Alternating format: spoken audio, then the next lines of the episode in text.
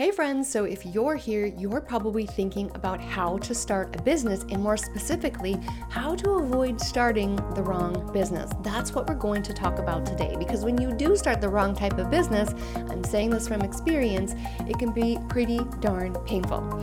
So stick with me today because we're going to talk about the most important ingredients to consider so you've got a business that really feeds you, matches your lifestyle, and is something that you love to do. Welcome to the No Fluff Business Podcast with Sarah May Ives. That's me. I am so thrilled to be chatting with you about the most important no fluff business concepts that you need to understand. So, where did I start? 2011, I decided to start a raw food business. Little did I know, this was a highly unprofitable business. And over the years and along the way, I learned so many important lessons. And that is why I am so passionate about helping to empower women with the most important business principles that they need to understand so they can make good business decisions. Let's dive into the content of today's training, which is how to not start no, how to not start the wrong business, or put more simply, how to start the right business. So, the first thing you want to consider is what do you enjoy doing? So, a great way to get very clear on what you actually enjoy doing is to think back to your childhood. What did you want to be when you grew up? What kind of activities did you naturally love doing? Um, when you went to, you know, high school and university, what were the things that you really enjoyed doing? Another question to ask yourself is what kind of advice do people come to you for? Do you enjoy talking about relationships? Do you enjoy talking about business? What are the things that people typically come to you for um, as well? Another important question to ask yourself is in your more in your professional life, what do people value you for? For me, when I used to work the 9 to 5, I was always the office grant writer and report writer. People loved my writing and they always wanted to come to me when they did have something related to that task. And that also was true in my childhood. I loved writing stories. I wanted to be a writer when I grew up. Um, and all throughout high school and university as well, I always naturally loved it. So likewise, ask yourself what what kind of tasks, hobbies, things that you have natural strength at, because this is often a very good indicator of something that could translate well to your business. Now, in my case, I went on to start an advertising business, but most people don't realize that in an advertising business, you do actually do a lot of writing. That if you do naturally, if you are naturally creative and enjoy writing, you can absolutely learn how to be a wonderful copywriter. And that copywriting, which is essentially writing for businesses, can be used in successful advertising campaigns. So, first and foremost, you want to ask yourself what are those core things that you're good at? What are those core things that people ask you questions about? And what kind of things do you enjoy doing at work that you have a responsibility for? Now, the next most important question to ask is, when it comes to the business that you're considering, I highly recommend that you write down the tasks that are involved in that business and the hours that would be involved. Because you know, when I was working in my nine to five and I badly wanted to start a business, back in 2011, I started my first business. I don't even know if you know my story, but I'll briefly tell you. From 2011 to 2016, I struggled with the raw food business because when my son was born, I knew that I wanted to start my own business. And I thought, well, I eat I eat the raw food diet predominantly. A lot of people ask me questions about the raw food diet. So I would really like to maybe I could teach other people how to do that actually. So I decided to start a business with raw food. Now here's the thing that I didn't consider. When it came to actually doing the business, most people wanted to attend a raw food cooking class on the weekend, which directly conflicted with time spent with my son because I worked during the week and I didn't want to be doing classes on the weekend. And the same thing went for health coaching. So, you know, a couple of years later, when my raw food classes weren't profitable enough, and by the way, I did build a really wonderful community, but it just wasn't as profitable as I would have liked it. Um, then I went into, I transitioned into health coaching, and the very same thing applied applied is most people wanted their health coaching, you know, after work hours or on the weekends. And that directly conflicted with something that I didn't enjoy, which was spending time away from my son. So, when you're mapping out the business that you're considering, make sure that you consider those technical aspects to actually delivering the service of your business so that you can fully understand um, what it's going to entail. So, for example, now I work with business owners, but business owners are available during business hours because their entire life, um, or a big part of their life, is their business. So, typically we meet during business hours and we don't work on the weekends.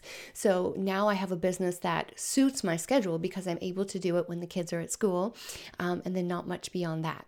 So, that's a really important practical consideration to take into your business. This is also another practical consideration for things like real estate. A lot of women consider starting careers in real estate because they think it's going to be something that they enjoy. What they don't understand is, I remember one of the realtors who sold one of my houses, she said to me, I, I didn't get to see my kids grow up because she was literally away all nights and weekends, and her husband kind of raised the kids in those hours.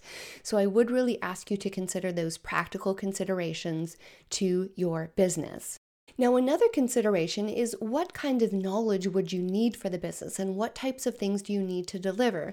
So, to take it back to my example of my raw food business, another thing that I had to do was um, build recipes and do classes. Now, I love public speaking, I love doing classes, education, teaching. That stuff fit perfectly. And I love collaboration, I love communicating with people. So, all those components of the business really checked off the boxes. But what I don't like is I personally am not the type of chef that really enjoys hosting people and cooking for them. So, um, whenever we have guests over, I always make sure that I am not the one in charge of cooking the food for everybody because I just find it far too stressful. And when it comes to cooking, I'm the person who I feel like I'm a good chef at following the recipe and I just put everything in that's needed. Actually, that's why I prefer baking. but actually, being a chef requires a little bit of creativity, and that's what I don't have when it comes to creating recipes. So, this was a component of the raw food business that did not suit my lifestyle. What I often found is that I would be stressed out about creating recipes, making sure they tasted good. And I remember once I did a collaboration class with a colleague that I had met who also had started a raw food business. Now, this person was a natural. She loved creating recipes. She was the type of person in the kitchen that was always thinking of new flavor combinations. Um, she was just she just took pure joy in this creativity of cooking. And I remember doing the class with her, and she just, I remember something went wrong. I think our blender broke or something, and she was just so creative. She just, she just didn't flinch at it. And I remember thinking, wow, she's really doing the right thing because she loves doing recipes. She loves that kind of thing. Whereas me, it was kind of pushing a muscle that I really wasn't that good at. And that was really stressful for me. So I would say that that's another example of how you really want to consider what does the business actually entail. And only when you have that full list of the duties that it entails can you identify does this business truly fit my lifestyle? So that's a really important consideration is first of all, what are you good at? What do you like doing? What do people rely on you for? And then secondly, for the business you're considering, what are the practical implications for what your day-to-day life will look like with that business? Now, the third and final step that I would ask you to take in order to define the right type of business is to do a little bit of market research. When we're starting a business, you really want to start a business that is based around a gap in the marketplace, so an unmet need. A common mistake that people make when they start a business is they start a business where there's already way too much competition and where they can't accurately or they can't efficiently get clients. Um, for example, take the life coaching niche. There are just way too many life coaches, and it's just so, so hard uh, to get traction as a life coach if you're not featured as, you know, Oprah's life coach.